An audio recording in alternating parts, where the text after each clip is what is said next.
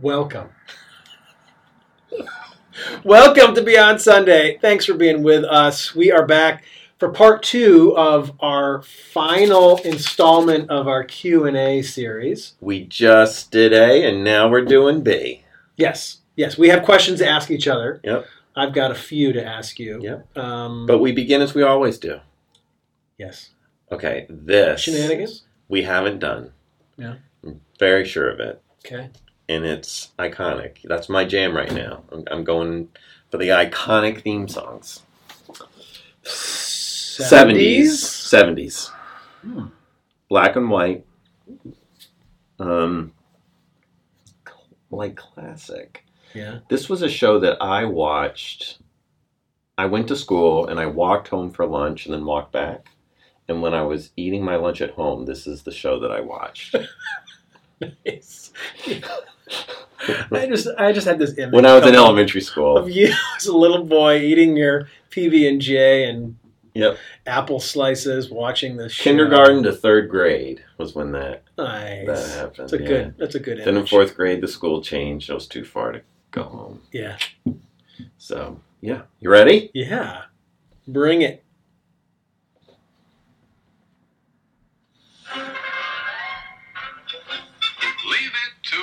It. Hmm. Give me a sec. Give me a sec. I still haven't figured it out.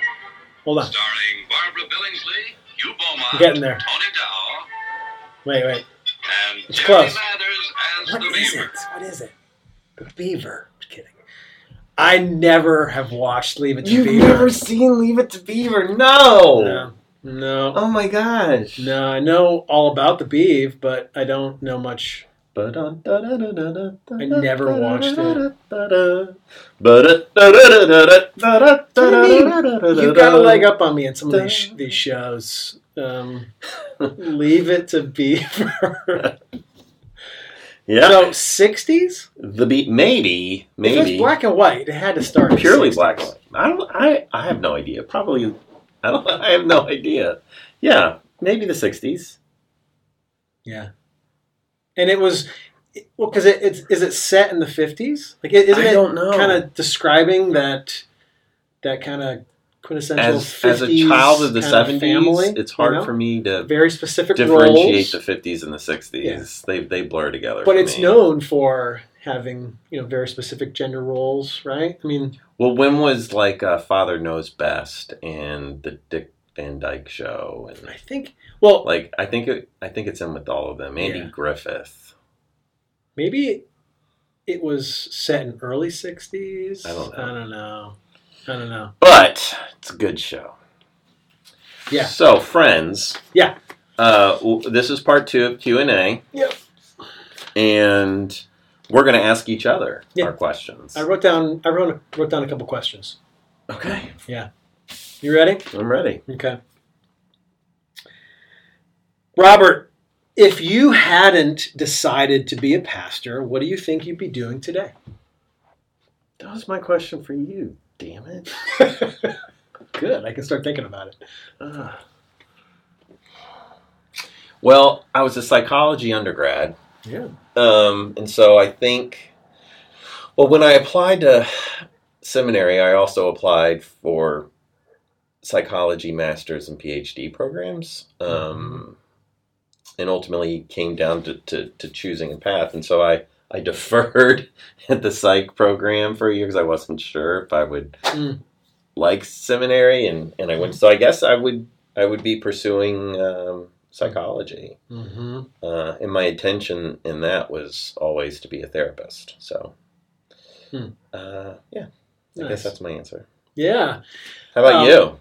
Uh, yeah, it's I, I've thought about it recently, just kind of wondering what would I have done because right after undergrad, I went right into youth ministry, and I have kind of this is all I've done Mm. um, to the point where I don't know what else I would do. Like I got nowhere You- else you to go. You don't have an answer? no, I do. I do. So what would it be? my um my undergrad was I finally finally selected a major when I was a junior. Seriously, I was like forced. They they kind of said you have to select something. I never knew. And so uh, I was a communications major with an emphasis in TV and video production. So we're going back to um, late 90s where we were still like editing on VHS. Like this is like we had a uh, we had a um, computer edit, editing machine, but we were just starting to get used. They really didn't want us to use it that much. They wanted us to to use they wanted us to use the laborious kind of VHS editing that was oh, painful at times. But I would I'd be somewhere in that. I don't know what. If I would have I, I've always wondered A sports producer. what if I would have kind of just gotten something within ESPN. So I grew up 15 minutes from Right, ESPN right, headquarters. Right. Would I have started there working like third shift and just worked my way up? Um, I don't think I was going to be kind of packing things up and going to Hollywood and just hoping to be in production there in the production department. Um, Hmm. uh, but I, I loved it. I I loved TV and video production, um, and still love. I love the like behind the scenes stuff. Well, you're a of- cinephile. I mean, you know movie your movies. You are. Well, and I love kind of going behind the scenes and kind of learning about how it's made. I love documentaries on movies. I just eat that stuff up. So cool. something like that. Yeah. Now, do I get to ask you one? Or is this Uh, all you to me? No, I'm going to ask you one, and then you can ask me one, and I can answer these too. But um, Well, that was your question. you don't have any other questions. I, yeah, I do. Okay. All right, go ahead. I mean, Sorry. I'm just gonna make them up. I'm sorry. If if your family could pick up and move with you, and there were no financial repercussions Yeah. for this, and you could live anywhere in the world, Hmm. anywhere, where would you want to live? My gosh, what a good question. Um, hmm. If I could live anywhere, um, man, it's such a good question. I struggle with it so much because there's part of me that loves kind of being close to a city, and there's part of me that just wants to go off the grid. just go off the grid. Um, and uh, so where I am right now, I think um, I'd want to go out of the country just to. What's it like to live out of the country? I've I've I've asked that recently. Um, I've been out of the country, but what about living out of the country? So where would I go? Gosh, um, I don't know. I You're really putting thought into this. I know because I really don't have an answer. Um, uh, I watched a documentary on Iceland recently, and I think I'd love to go. It, uh, Iceland is just so different than anywhere else. Yeah. Um, I'd want to go to this this kind of topography and terrain that is so different, and live in a very different way, right? Just see what that's like. That is such a Joel answer. that fits you so well. just um, get away from everything kind of detach from the machine a little bit um, yeah. and uh, Yep. and only do it for probably a certain period of time Mhm. but like take a year Yeah. and just do it you know Yeah. that Yeah. would be great Great. Great answer. how about you Uh, I don't know. I don't know. Uh, I I love the East Coast. I love being. I love suburbia. I love being close to a city, but I don't really want to live in a city. Mhm. Um, the easy answer for me is Jersey because that's where my family is. can't you can't say jersey Ah, but I love Jersey. And then my next best answer would probably be Kentucky because that's where my family's originally from. I will say this: uh, it would be great to get away from the humidity Mhm. of the Mid Atlantic. Yeah. This humidity sucks. like it really does. So, and there's a huge contingent. Well, I don't know if it's huge, but there's a large contingency of uh, Towson Presbyterianers who swear by Maine. Yeah. and that Yeah, does you're right. very appealing. Yeah, it does, doesn't it? really does. It actually does for you. Yes. it sounds very appealing to I me. could see you in Maine. Absolutely. could grow a beard and Got to start liking lobster, though. All right, here we go. Next one. Tell us about a time that you failed. oh my god, holy crow! How much time do you have? Just need one. Okay. Time that you failed. Uh, oh, there's so many. I know. Because there's so many for me. Oh man. But how about, and there's a B to this question. All right. What did you learn from that failure? Okay, I'm gonna give two. Um, the first one was when I was trying to get ordained in our denomination, and what happens is you not only have to pass all of your your school classes and get your divinity degree, you also have to pass your ordination exam. Yeah. And there's five ordination exams, and so I passed four. Are there five? Yeah, I passed four out of the five, and then Mhm. had to retake one because I Mhm. failed it the first time Mm-hmm. and that was okay. Um, but then beyond that, um, you have to pass basically what amounts to an or, an oral examination by your presbytery's committee on preparation for ministry, where they where my CPM committee on preparation for ministry It's the Um, least enjoyable part of the whole process. they put you through the wringer on theological questions and pastoral questions and all sorts of stuff. Yep. And I remember in a presbytery meeting. Well, this well, you have the CPM meeting, and Right. then you go before the presbytery. So I was still in my CPM meeting, and I was asked the question of, why did Jesus have to die? Mm, And I started responding with what is known as the sati- uh, satisfaction atonement theory, and I started offering that. Yeah. Explaining, the, we don't need to get into it here, but explaining that. And in the middle of it, I kind of just got to the point where I realized, you know, I don't believe in satisfaction mm. atonement theory. In the middle of of your you explanation, know, and I'm answer. saying it, and I'm like, no, no, and I just stopped. I just stopped answering. Hmm. And they were trying to be very gracious, yeah. and he said, "That's okay. Start over." Because I was giving the cor- I was giving a correct answer on this, right? Yeah. And I just said, I, I just stopped. I said, "No, I'm not going to answer that."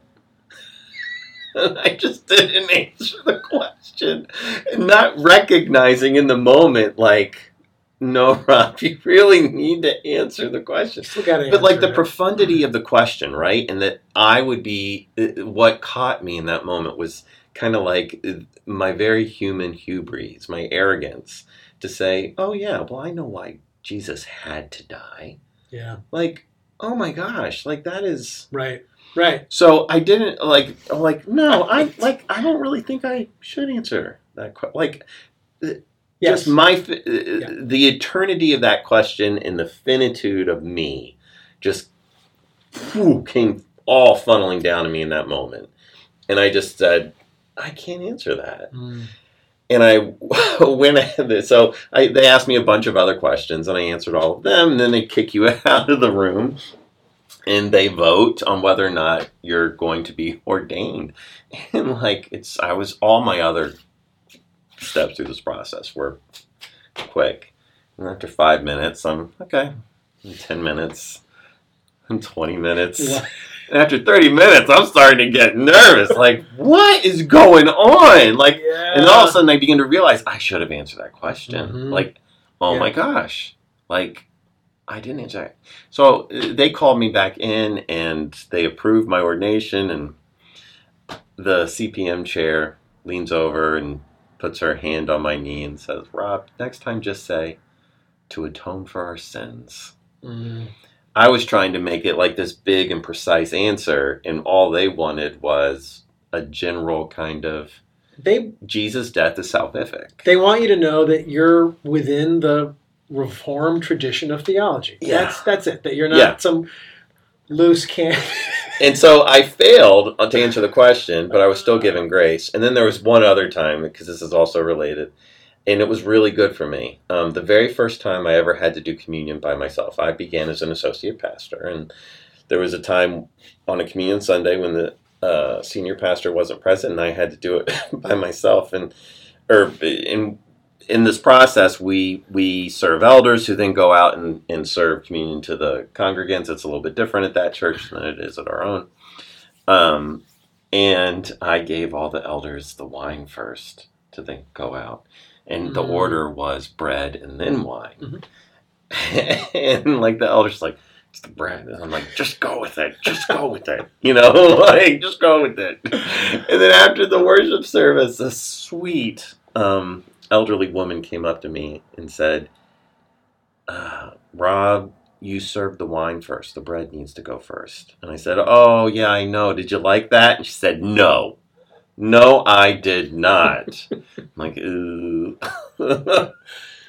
What was the learning moment for you in that one?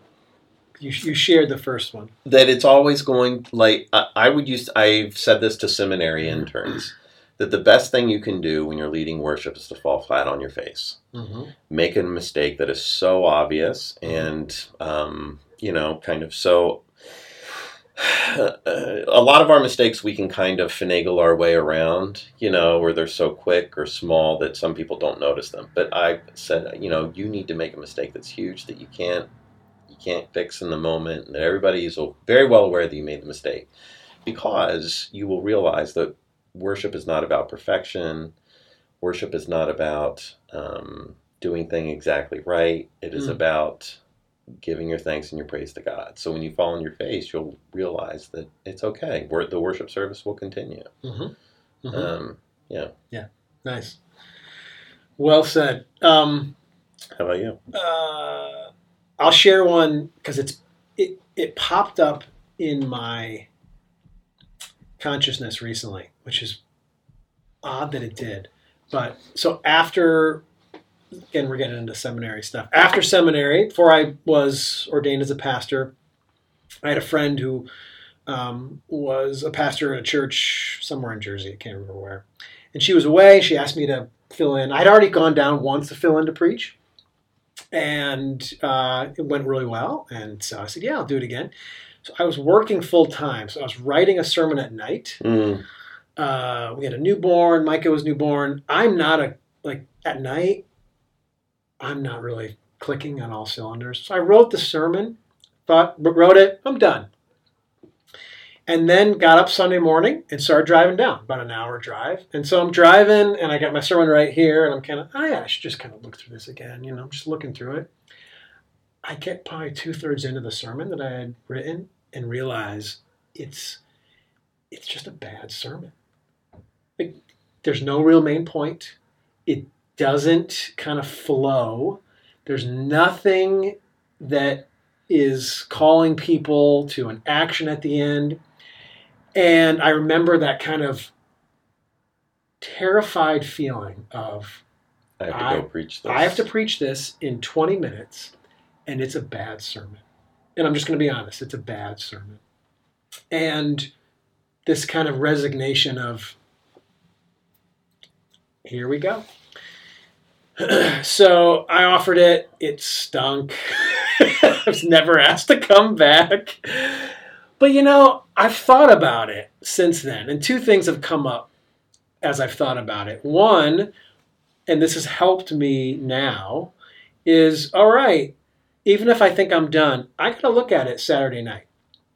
Often I've looked at sermons here Saturday night and went, oh, I have another hour of work here.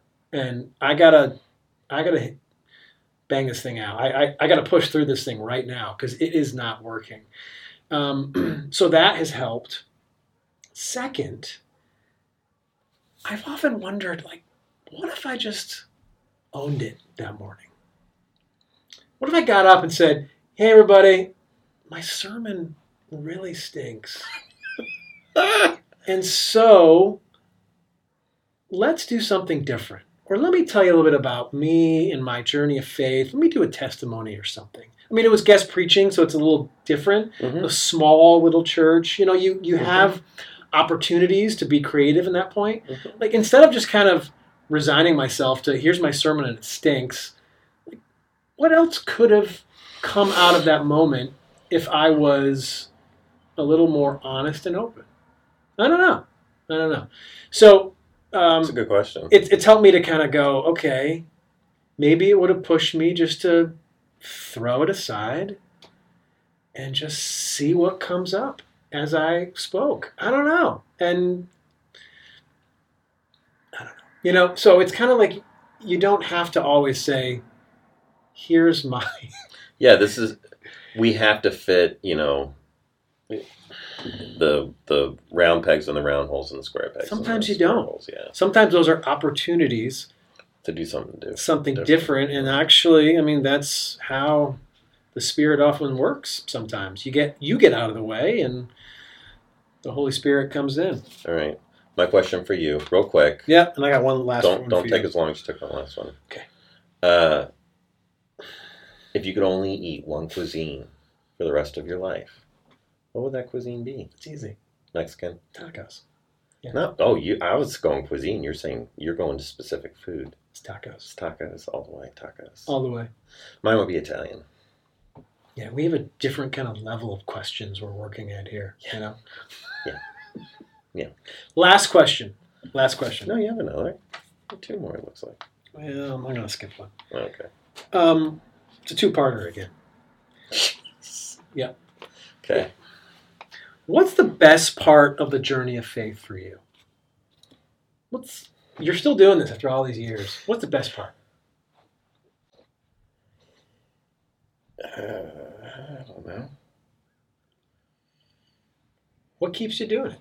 Uh, it's not that I don't have answers. It's like the best. I, I. How do you pick out one? Just pick out one. Sharing it with you. Your answer to my to part B could be the same. What's the hardest part of Yeah. the journey of faith? Yeah, actually, I would say, um, a, I do love sharing it with you, um, and I'm really grateful we get to work together. Uh, the the very best part. Oh, there's so many. Just pick one. There are many. I agree. What what rises to the surface right now?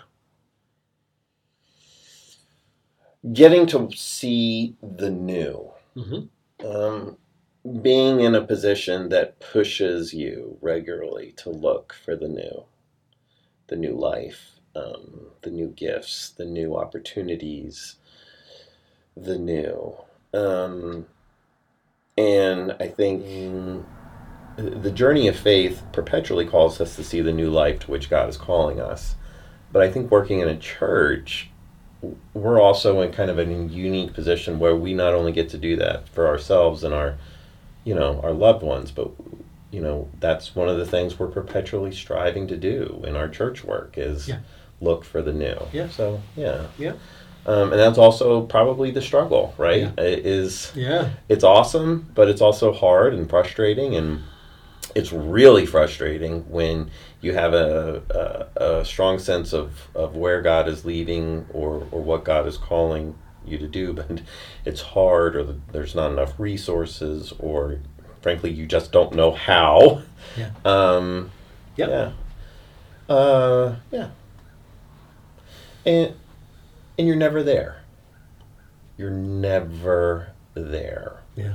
Uh, and again, that's part of the good and part of the bad, Yeah. right? There's never a time when you just get to. "Hmm, we finally arrived. the hard work is behind us. Yeah. Um, Yeah. time to sit back and enjoy the fruits. Because part of the journey is enjoying the fruits, right? Mhm. But it's also realizing that you're not there. Hmm.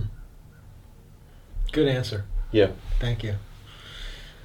Uh, I would also say, in a similar way, the new in that um, uh, experiencing and learning new ways to look at faith. Mm-hmm. You know, so in the previous podcast, we had the question about um, the concept of hell um, and how when I started and as this person is doing too, ask that question, asking that question um, about it, critically asking it. You know, that led to new ways to think about God, deeper ways to think about God. Like it's that it's that new that keeps faith alive. I think keeps it from being stagnant. You know, you keep thinking and experiencing God in the life of faith in new ways. Amen. Well and said. that keeps it that keeps it and you moving. And the hardest, I think, is uh, that it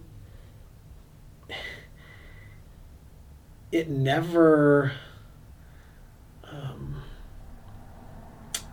I think you you said it too, uh, just in a different way of saying it. I'm going to say it. You never arrive. You never kind of go, ah, I got it. This is who God is. Or or and I've figured, or I've Yeah. I've I've arrived as a person of faith. That's why you come Mhm. back every Sunday, and you go, oh, okay, gosh, here comes a confession, and I'm reading that, and I'm going to need some silence here to offer up my confessions, you know, um, and I'm going to need to hear the assurance of grace. You, it, it, it always challenges you. It always challenges me. It always is, yeah, I really don't have a clue when it comes to loving people. I, I, or I, I you have get it wrong most of the time. I have some steps in that direction. Then I go, yeah, I'm just still learning. I'm still learning how to love people at the depth of what we are invited into. Um, you know that it's it's that is I think that's what kind of keeps pulling me along. But it's also the just challenging part of you kind of go.